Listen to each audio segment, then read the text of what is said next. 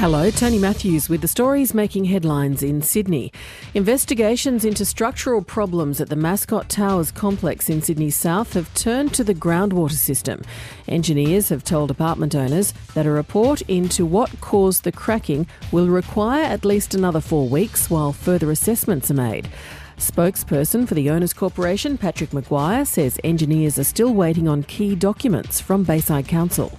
There is a little bit of frustration uh, in relation to that. Um, the, the, area of focus at the moment uh, uh, is on the groundwater and the water table, and uh, there'll be some, uh, or there's likely to be considered some bores that will be drilled down to test the groundwater. Israel Folau says there was nothing in his contract with Rugby Australia that would have prevented him from posting controversial comments on social media that led to his dismissal.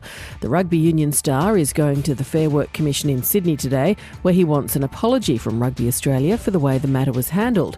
He told Sky News he was offered money to take down the post, which said homosexuals and others would go to hell.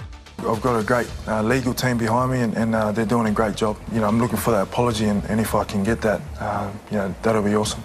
Rugby Australia has rejected the claims, saying any suggestion that it offered Israel Folau money to remove a post made on April 10, 2019, is completely untrue. The New South Wales government has announced a new app aimed at controlling flu outbreaks in nursing homes. So far this year, there have been 75 flu outbreaks in New South Wales aged care facilities, leading to 18 deaths. The app, known as Flu Care, was developed by public health experts at Sydney Local Health District who say it will help staff respond to outbreaks quickly through the use of real time data and an alert system. It's set to be piloted in up to 30 residential aged care facilities.